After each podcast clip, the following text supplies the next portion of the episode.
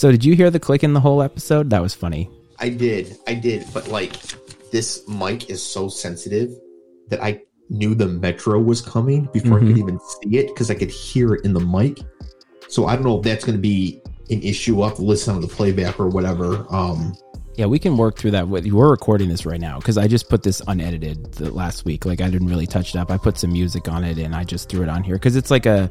I, I like this as like an assessment at the end. It's like how'd that show go? And it's like man, that was really bad. That was weird sound because Cleve wasn't as clear. Like I heard. I don't. Did you hear the dishes clinking and all that stuff? I thought that was him. Was that you?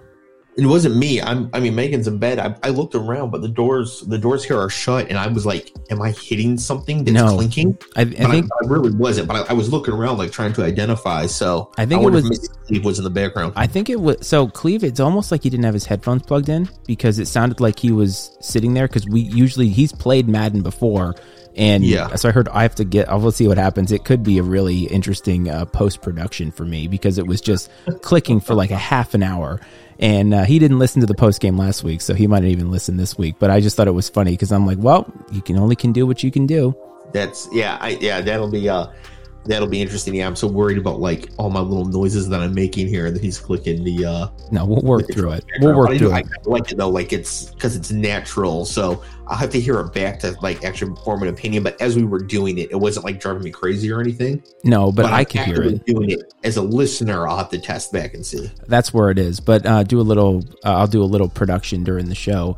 Um, so for the mic, when you were when you were looking at your paper, you were talking off to the side. Like my mic's good enough to pick it up, but yours is not. So like Oh, you were going like kind of. gotta be on it. Well, it's be better to be like a little bit away from it. I always call it the you know you have like a thumb's length away or whatever. But when because it it only picks up sound in that one direction, so when you Okay. turned, now you're you're projecting your voice in a different direction, and that's what the cheap microphones are like a lot of times, where like they only pick up and it's. I, I'm assuming that is about this because I noticed that when you moved, you sounded like you you used to sound, and so then you'd move back and forth.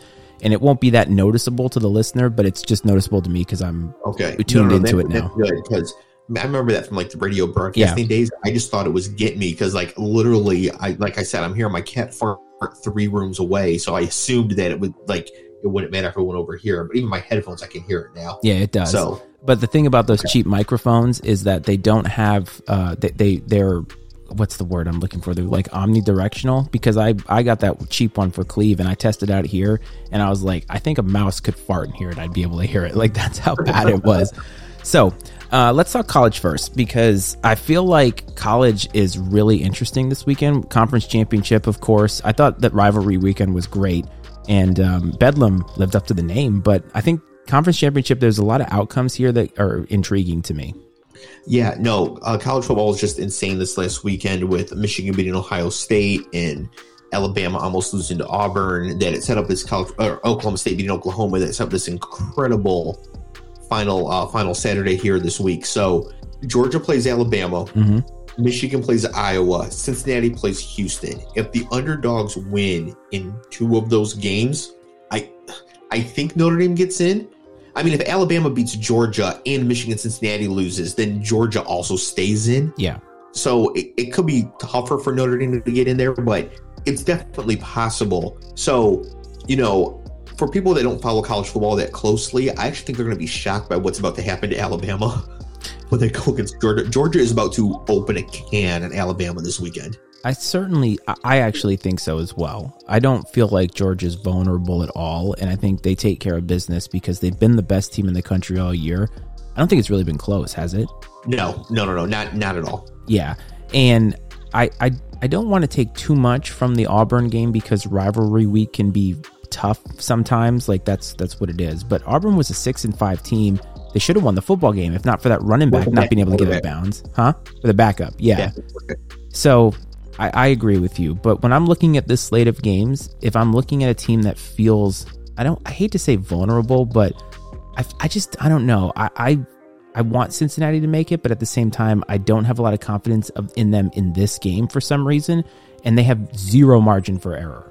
So I don't want Cincinnati to make it because I think that mid majors in in major college football just don't count. Their schedules are completely fraudulent.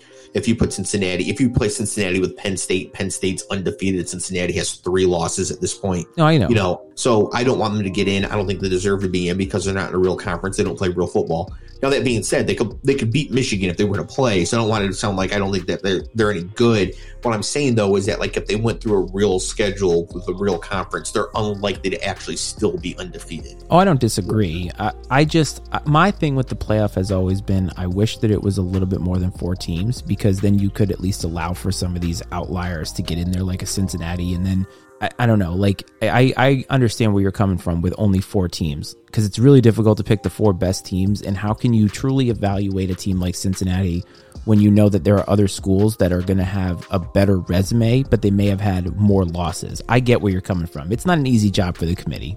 Yeah, and and I don't. I mean, I think Cincinnati is very good. They got some good players. They've got a great corner who's going to be a top NFL draft pick. Their quarterback Desmond Ridder is a great college uh, quarterback and will do great in the XFL. So like, I'm not I'm not saying that they're not good. What I'm saying is that they are not like Oklahoma State should be in.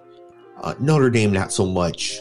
Also, mainly because they lost to Cincinnati, but also because they played like half ACC and then they play Stanford and USC. Basically, because they keep ducking Michigan, they don't mhm. get to get in. It's the one I'm getting at with Notre Dame. Isn't it going to be great when Luke Fickell coaches Notre Dame in the national title game?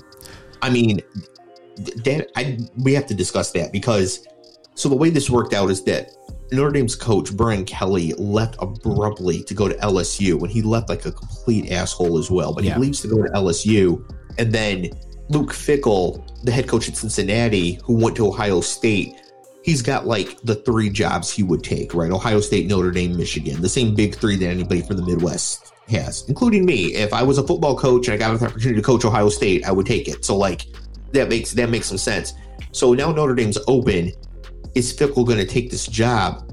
If they were to lose this week and Cincinnati's out, could they hire Luke Fickell and he could just immediately walk in and coach right now? Because the interim coach would be Marcus Freeman, who is a former linebacker at Ohio State and is an ace recruiter. But Brian Kelly wants to make him the highest paid DC and at LSU. Yeah. So do you let him interim coach when you know he's leaving if the other coach is right there, but like he's been with the team and Luke Fickell hasn't?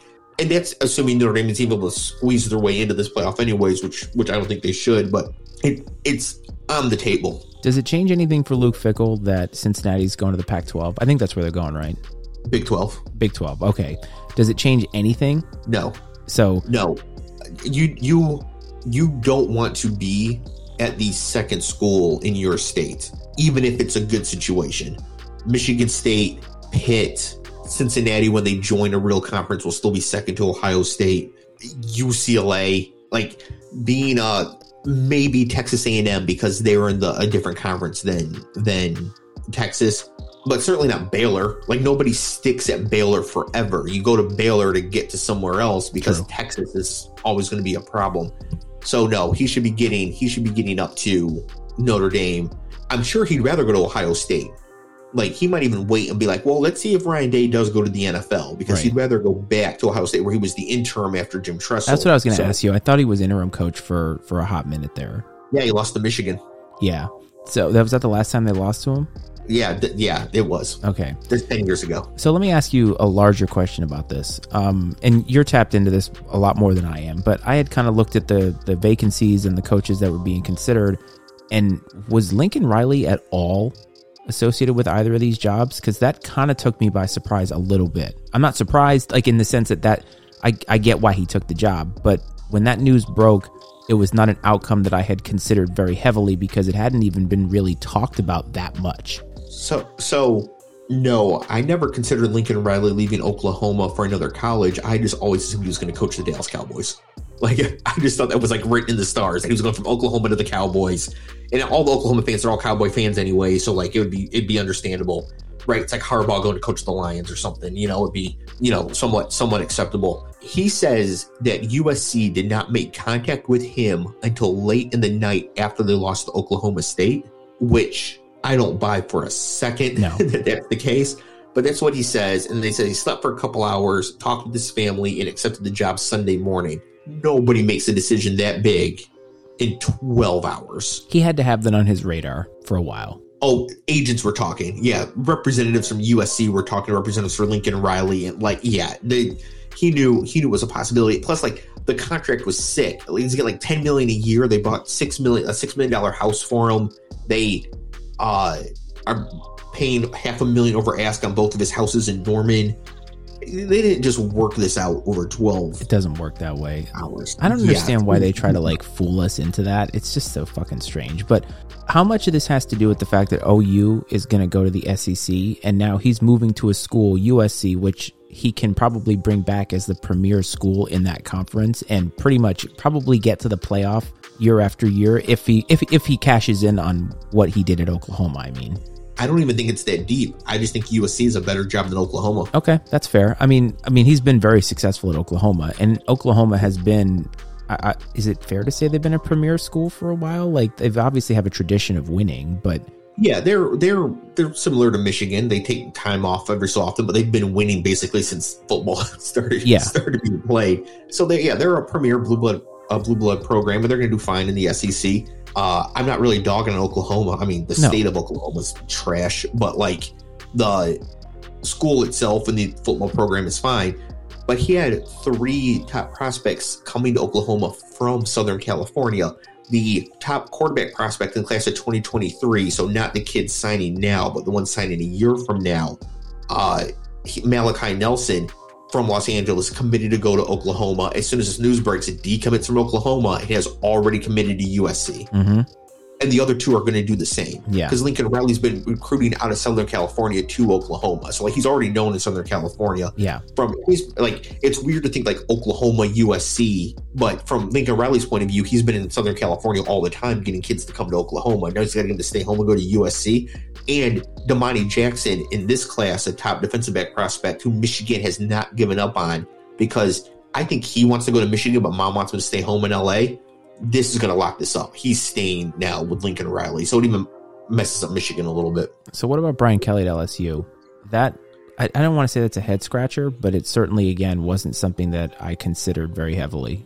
So, Notre Dame has gone to the playoff two out of the last four years with an outside chance of going this year. Yeah. And Brian Kelly decided he'd have, he'd have an easier chance winning a national championship playing Nick Saban every year instead. I know. This I, move says so much about what Brian Kelly thinks of the Notre Dame position. Mm-hmm.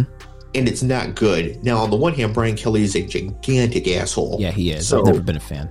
Yeah, so like he could he could be wrong here. I I initially considered this to be a lateral move, which is why I found it confusing. Mm-hmm.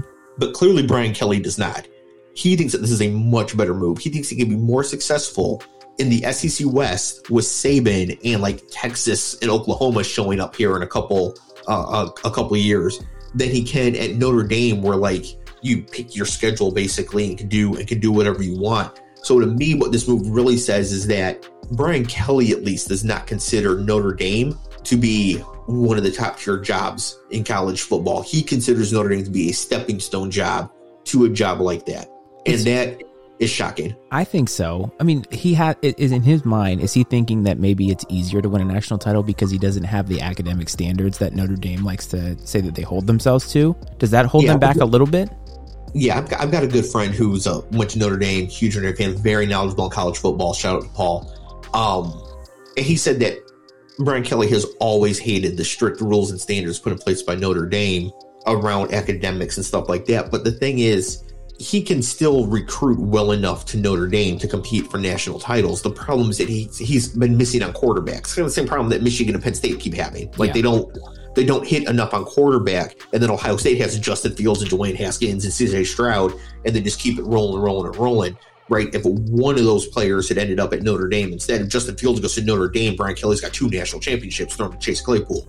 So it, it can be done at Notre Dame. It's going to be easier in LSU. I think at, L- at LSU, football is the number one thing. Yeah. And at Notre Dame, I don't think it is the number one thing. I think it's the number one sport. It's a huge thing on campus, but Notre Dame is the number one thing at Notre Dame, whereas football's the number one thing at LSU. And I just think he finds that appealing. Yeah, I think so because he's already the winningest coach at Notre Dame. Is that correct? Oh yeah, uh, uh in terms of total wins. In terms yeah. of total wins, he could have retired there had probably had the job for a long time if he can continue to be successful. I mean, he was he was very successful there. and like you said, possibly three playoffs in five years. But I don't know. That one was really strange, but it it made a lot of sense. And it, you know, I have to say this: LSU's been kind of under the gun lately about some of their stuff with Les Miles, right? You heard some of the stuff, and hiring Brian Kelly tells me exactly what I need to know. Yeah, LSU is about winning football games. They really don't care too much about the rest of it. And it's weird with Brian Kelly because so Brian Kelly, to be very careful how I say this when it's being recorded. Brian Kelly, in my opinion, allegedly, whatever, did not have enough care and consideration when that kid was killed recording their Yeah. video and whatever. Like it was a situation that, as I understand it, could have been very preventable if Mhm. Brian Kelly had thought to protect children rather than I mean college kids, but you know, Yeah. we're old as shit now, so kids. Instead of like getting his film or whatever. So he, it's not like he's a great human being or anything, but I also don't think he's going to tolerate some of the behavior that was tolerated by Les Miles and stuff like that. Yeah, that You know, I don't- bad. Because like at Notre Dame, he couldn't. Hmm So I don't. I- I just I don't I don't see it quite quite like that. Like I think they're a good match because they're both kind of scummy, Yeah, but like the type of scummy Brian Kelly is might solve some of the problems LSU has anyways, if that makes any sense. it does. So before we move on to the NFL, can we talk about the Virginia Tech hire for a second? Yeah, of course. Uh, what are your thoughts on that? Because I, again, I don't intimately know a lot of these coordinators in college, and looking at some of the the talk around Blacksburg, I think a lot of the student body and a lot of the alumnus were like, "Who is this guy?" But on paper, it seems like it's a fine hire. It's just not a sexy hire. Okay, so this is going to seem like I'm insulting Virginia Tech, and I do not mean to, but I do not know who they hired. They apparently hired Brent Pry from Penn State, d- defensive coordinator. I think that's his name. Okay, okay, okay. Um, No, I, I, I agree. I, I understand. Like that- that news dropped yesterday, and it's not news when you got all these yeah, other so it didn't, it positions. didn't even it didn't even hit. No, Um, I, I, I don't take it as an insult. It's just there's a lot of coaching movement right now that has a lot of implications in, in higher places. Yeah. So Penn State's defense is always fantastic. They always get good players. And he's been instrumental in a lot of that recruiting. Although James Franklin is a great recruiter himself, I would go play for James Franklin in a heartbeat if I was 17 and he walked into my living Oh, really? Like, yeah, James Franklin is the man. Like in terms of like getting people to go play for him. But it, Penn State's defenses have always been very well organized, well thought out. This year, one of their key defensive linemen got hurt, and they adjusted very quickly. The Michigan game was in there, and that didn't go as well for them, but they still only lost that game 21 to 17. hmm So, as far as like skills on the field and whatever, this seems perfectly fine. I have no idea about any of the other stuff, but this from playing Penn State every single year, having to play against their defense, he seems qualified, you Yeah. know, on the field to be to, to be a big time, you know, coach at a big time uh school like that. So, I mean, I don't know, like, could they have gotten somebody else, or was it somebody else on staff, or like, I'm not that closely familiar with Virginia Tech, but it it does it's it's not like I, I didn't hear the name. I was like, oh my god, are you kidding me? Like Yeah. it was it's fine. So he was a grad. really. He was a grad assistant at Tech from '95 to '97. So he was a grad assistant while Beamer was there. So this connection's there. Um, Also, he- Penn State recruits the shit out of the DMV, which is Yes. what Virginia Tech needs to do. and that's ex- and that's exactly what the the article that I was reading about him is that he's familiar with the territory. So from a recruiting perspective, it's not as if he's a complete unknown. That was kind of where Fuente went went wrong was that he's not a known person. He couldn't recruit down here. So I, I I liked it too, and it was just kind of like, all right, you know, we'll see what we have. I mean, last year or under Fuente in, in general, they didn't have an identity. So if they're going to be a defensive, defensively strong team, that's at least an identity, and they have something to build around. And people are like, "What about the offense?" And it's like we didn't know what we were in general.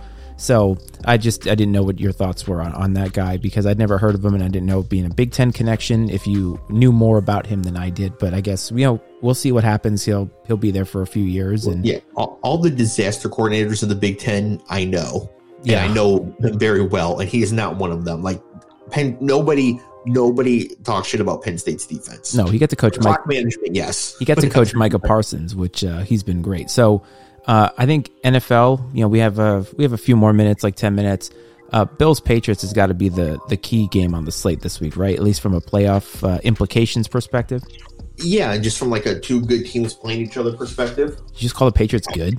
Yeah, I mean, obviously, I'm obviously kidding. they're good. There's no, there's, there's no way around. I mean, the expectations completely shifted. This is a team that should compete for their division and should, at the very minimum, probably make the AFC title game at this point. So I, mean, know you, I know you made fun of me about the the Patriots humble brag stuff, but do you do you honestly believe that Belichick is doing some of his best coaching this year? Yeah, because I don't think I don't really rate most of the players on the team. So for them to be doing this good, yeah, I would have to say like Damien Harris is nothing special. Rhamondre Stevenson might actually be really good. Mac Jones is not terrible, so that's good. Kendrick Bourne ain't shit. No. Hunter Henry's pretty good, but whatever. The defense is kind of nondescript, but they're playing really well. Someone Kyle Van Noy is awesome again out of nowhere. So like, you know, they're doing they're doing enough. So yeah, I mean he's he's got to be doing a good job because I would not like I would not trade their roster for the Rams, Right. you know, or the Chargers, but somehow they're doing a lot better. Matt Judon might be one of the best free agent pickups in the NFL from this past year. He's been ridiculous. Matt Judon is amazing, and I can't believe Baltimore let him go. I was actually going to ask you, like, why do you think he left? Is it just money? Money, I mean- too much money. They got to pay Lamar still. They just they were like we can draft somebody, and they did. They did, yeah. Odafe Oweh is awesome, but What, man, Matt Judon is the man. Judon is at like 12 and a half sacks or something like that this year. It's a Yeah. really high number, and there's still like a billion games to go. The season has been taken forever. But uh, yeah, I, I personally feel like this is not a game that the Patriots are going to win. It's in Buffalo. It's a tough ask in Buffalo. And I feel Yeah. like Buffalo's motivated, if that makes sense. And they're not a poorly coached team, and they have a lot of talent. Yeah. So my note for this game, I wrote the Pats are playing great, but I see this as a huge spot for Buffalo. Expect a big Buffalo win. The it's a situational result, not really reflective of Yeah. the teams. I agree with you. And if you look at the Patriots now, this game against Tennessee got them to eight wins. And if we're thinking 10 wins is would, would get them into the playoffs, like at the Yeah. seventh seed, it's like they have to go two and three the rest of the way. So they're playing the Jags. That's one of the games. So at least that gets you one of those wins. So maybe if they can sneak in another win here, but you know the Dolphins game isn't a gimme anymore because they're playing a lot better. Yeah. No, it, it's it's gonna be tough down the stretch, but they're better than the Dolphins. Yeah. So, So they I- should split Buffalo. They should beat Buffalo in New England. yeah, I think we said reasonably they would split, but I mean they're exceeding my expectations, and I'm happy as hell. So, uh, but this Yep. game, you know, Monday night, it, it's a, it's a tough ass. But if they lose the game and it's not a blowout, then I think that tells you that they can stick it with the Bills. Yeah, no, I I think the Patriots are fully capable of winning the whole thing this year. I don't think they will, but Can if, you if you told me right now I had to pick either the Patriots or the Chiefs to make the Super Bowl, I'd pick the Patriots. Think about this for a second? Imagine Brady leaves, wins a Super Bowl last year, and then Belichick gets a rookie. Takes the first rookie quarterback to a Super Bowl and then wins a Super Bowl. Like at this point, the Brady versus Belichick thing would be ridiculous because it's like, well, wow, Everybody about this entire thing would be so insufferable. I would only watch the CFL. Oh God, Oh, it's it's insufferable to me. I'm just like whatever. Like who cares who who's who does what? They all have the Super Bowls. Just fucking move on. Yes, also go Argonauts. There you go. So Thursday night we have the Cowboys at the Saints. This is a must win for Dallas. The Saints have lost three straight. Hundred percent. Taysom Hill might start. Dallas has got to win. Yeah. And um, it, I I don't have a lot of confidence in the Cowboys in general right now, but they could prove me wrong and get it and get that get right game we've been saying they needed for three weeks. Yeah, because Atlanta didn't count. No, Um, Colts at Texans Sunday 1 p.m. Jonathan Taylor should rush for about 500 yards in this game. this will be the game where the Colts finally get exposed. You watch because remember we it'll be something like that. Yeah, Tyrod just jumps up and gets him. Three hundred and four. Yeah, uh, the Vikings are at the Lions. Um, and the thing, like you know, these assholes are going to throw to Justin Jefferson this week. Yeah. Just despite me. Well, if they're gonna make the playoffs, they got to beat the Lions. Yeah, yeah. If they, Simple if as they, if, they, if they lose this game, they are they are done as as can be. But they won't. Also, Alexander Mattison is actually going to rush for like 150 yards and three touchdowns. So you want to hear something funny? I picked him up earlier in the year because I have Dalvin Cook, and he was awesome in, fantasy. So Dalvin Cook's out, and he's on the waiver wire. I have the waiver position over Mrs. Ice, but she really needs a running back.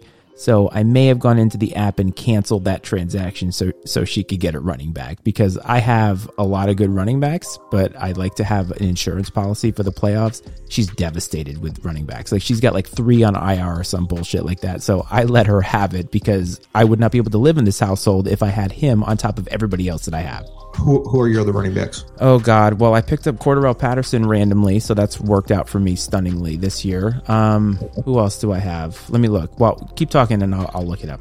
Yeah, because the thing is, is that over the next two weeks, when uh, Dalvin Cook is out, Alexander Mattison, my guess, once I hear these names, he's going to be a better start than at least two of the people you're mentioning. Starting with Cordarrelle Patterson, Mattison's a better start, especially no, this week. No, he is, but I could not let her. She she needs it so bad because she can still make the playoffs. I'm 100 percent to make the playoffs right now. She's the last team. She's one of two teams that actually has a chance in our four team playoff league. No, you gotta no, you gotta finish everybody off. That's it. No mercy. You gotta collect Alexander Mattison and just be done with it. Yeah. Well, I, I have oh I had D'Andre Swift who's hurt too. So I had two running yep. backs that are hurt, and I had Dalvin Cook and uh, Deebo Samuel's hurt. That sucks for me.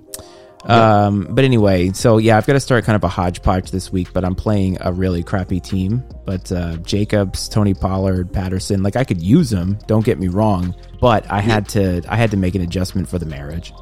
Alexander Mattison would have been the number one running back on your team this week. I agree, but again, got to think about more than just fantasy. listen, I mean, Megan doesn't play fantasy football, but if she did, I would crush her mercilessly. Okay.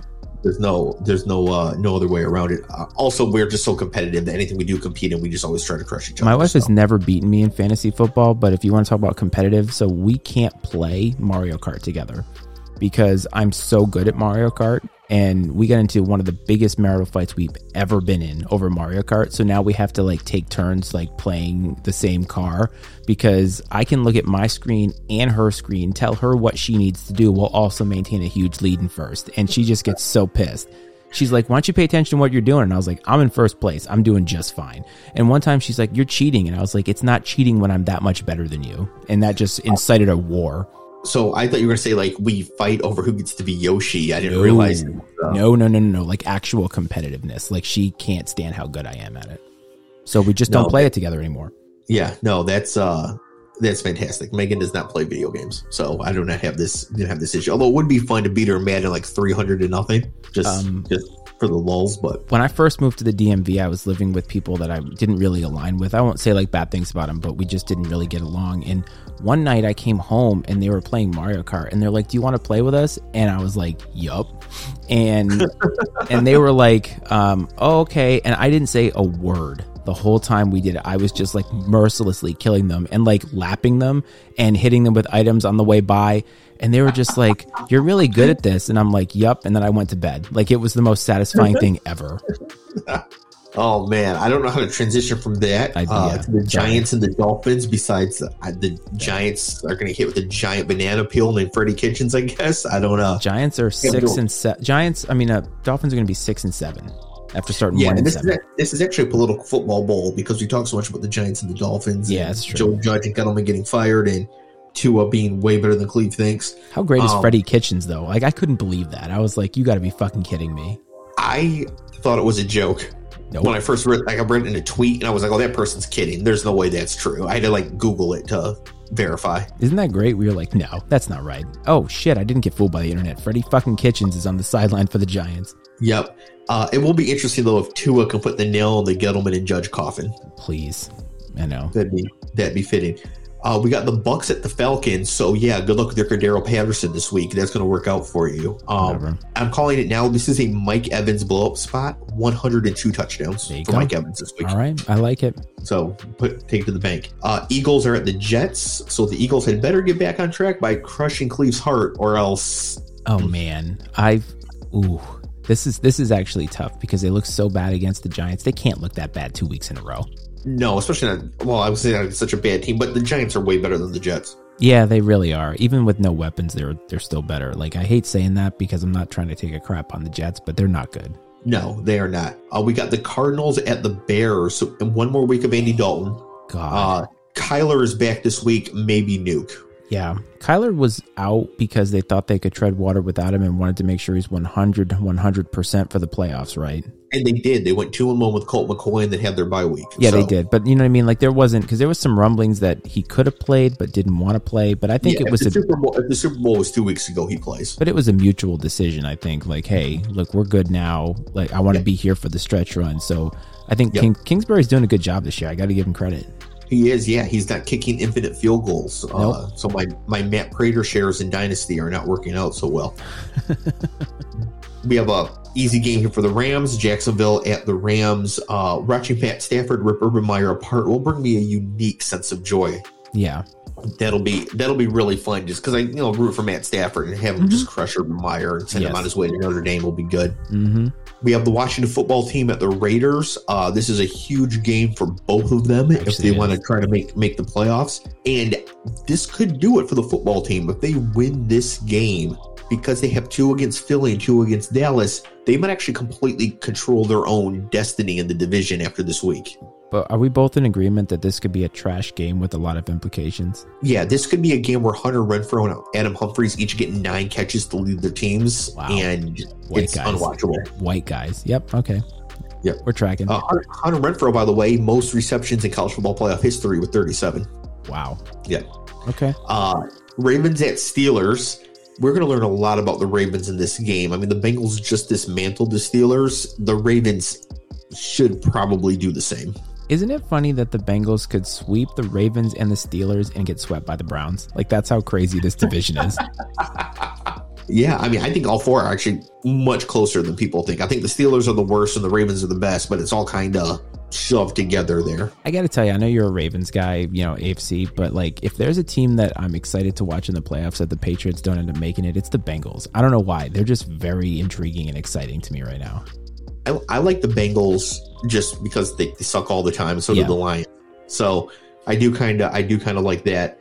You know, kind of like the Jets. Although the Jets, I can't stand New York, so I can't really root for them. But um, yeah, these teams that are terrible forever. Arizona, like when they made it with Kurt Warner. Like anytime a team's been terrible forever, they sneak their way in. Yeah. That's uh, that's that's what I like. We have the 49ers at the Seahawks, and um, you know, I Jimmy G is trash this year, but he's the best quarterback in this game this year. Yes. So here's my question. If Jimmy G hadn't been hurt, or if they hadn't had the injuries that they had earlier in the season, would they be like nine and three instead of six Yeah. and five? Yep. So are they basically potentially going to be a seven and five team that could be already a ten win team? Yes, they might be the second best team in the NFC behind Green Bay. Yeah. So if they can stay healthy, they're pretty dangerous. They are. Uh, and they're not going to win their division. Probably they're not going to run down Arizona. So they're going to be a wild card team. So they're going to go, they'll be the best wild card team. So they'll go to the worst division winner, which won't be Green Bay, won't be Tampa, won't be Arizona. Hello, Dallas. Yeah. Here's San Francisco in the first round. Congratulations. It's a classic matchup too. It's a nice looking game too. It is uh, Jerry Rice and Deion Sanders on both sides, I guess. Yeah. Um, however, this game could be a perfect dead cat bounce for Seattle. Yeah. Like you can see it being like the final like huzzah before the whole thing implodes and you get the DK Metcalf nine for 180 and two and craziness. I don't think I don't think we're gonna see that, but if we do, I'm not buying it. It's just like the last the last hurrah before it's over. But remember, Cleve was kind of trying to take a crap on Shanahan because he feel he felt like the results weren't there. I love how how he's so easy to do that. And Shanahan now has his full complement of players, and he's got Elijah Mitchell, what thirty carries, 140 yards, or something like that. And it's like Yeah. he always talked about Terrell Davis not being a Hall of Famer because the the Broncos could run the football with anybody, and Shanahan can do that. Shanahan can get. a lot- I, I don't know how you feel about that take. He's very strong about that one. That one always cracks me up. And I was like, did he not watch Terrell Davis? Like, I that that is not the worst take I've ever heard. no. But it's one of the weirdest bad takes to hold strongly because like he's not a Denver guy No. and they didn't beat the Jets, so like yeah, it just seems it seems like a like a weird like a weird strong stance to take. But yeah, I mean, I guess when Olandis Gary came in and ran for two thousand or whatever, that Yeah. Well, they kind of cut it. But Cleve sometimes makes me laugh because he has takes that I'm just like, what? We were talking basketball with a friend of ours, and the friend said, I think Steph Curry is probably one of the best shooters of all time. And Cleve's like, yeah, I don't know. He's still got a lot to prove. And I'm like, what does he have to prove? Like, the guy shoots from the logo. He's got like four NBA titles, four MVPs, or whatever it is. I'm like, what else do you need to see, man? And he's like, oh no, it's a body of work thing. I was like, a body of work? He's been in the league for like 12 years. I don't know. does does he just not like short players? I don't know what it is. He's just he's a he's got a very particular way that he evaluates players. It's not a wrong way to. It's just like I just noticed that he's very particular about it, and like he gets these feelings about certain players that he's just like, eh. Well, Speaking of the uh, Terrell Davis and the aforementioned Denver Denver Broncos, Sunday night they are at Kansas City, and we're going to see if the Chiefs figured everything out after the bye week here, and if they crush Denver. If they crush Denver, it's possible that they did because Andy Reid off a bye, we know he's really good. He is, but I'm not convinced yet. Like I need something to convince me because I don't know what it is about that team, but I don't have the same confidence as I would have in other years. But just get the Broncos out, please, please, just do that for me. I don't want Teddy Two Gloves in the playoffs. Please don't do this. I think the Broncos are legitimate enough to where if the Chiefs win 45 to 17, I'm like, okay, they figure something out. Here we go. All right, that's fair. And then the last game you had mentioned earlier already, Patriots at Bills Monday night. And uh, yeah, I think the Bills are going to win this game by 14 to 21 points, but it's not going to be reflective of anything really. It's just it's Monday night and it's Buffalo and they're all hyped and it's uh, whatever. Yeah, it's a tough atmosphere. They got good fans there. I mean, they're crazy, but they got good fans there. Oh yeah, I love I love the Bills Mafia. I would never want to be part of it, but uh, you never want to go through a table jumping off the top of somebody's SUV. Come on. Yeah, no. Like I I want to go to LSU for a night game and like enjoy the tailgating down there. I don't really want to go join the Bills Mafia for anything, but I do enjoy watching it on television. That's true. You don't want to go to LSU either. There no vaccinated players there, so or no vaccinated fans there, so you got to watch your ass out there. Yeah, I'll, I'll wait for uh I'll wait until post COVID. All right, so I think that's a good slate. I, will be honest, uh, I'm probably more excited for the the championship games than I am for for the NFL, but uh, it should oh, be yeah, it should be yeah, hundred percent. Do you have I mean, well, when Michigan's playing? So obviously, I'm more excited for that. But even in general, yeah, college football is great. So I I hate to to put a bad omen on this, but like, there's no way Iowa can win this game, right? Iowa can win this game, but it's going to be very hard for them because they won a lot of games this year with like great special teams play. Yeah, as you expect from Iowa. They are the number two team by all the SPI and all the other fancy metrics and special teams, and it's like their big advantage. But Michigan is number one. So even in their like big advantage they use to flex on teams, they still match up evenly with Michigan. Mm-hmm. And then Michigan, of course, is better, has a much better offense. Iowa can play some defense, but Michigan's defense with Aidan Hutchinson is is much better. So Michigan's a 10 and a half point favorite. I think that's a little bit high, but you know, 27, 17, 31, 14 anywhere in that range for Michigan should do. It should be they should just handle. They should. I don't think they're gonna blow them out, but they should just sort of handle it. Is, does, does Kirk Ferentz get way too much praise for basically no results?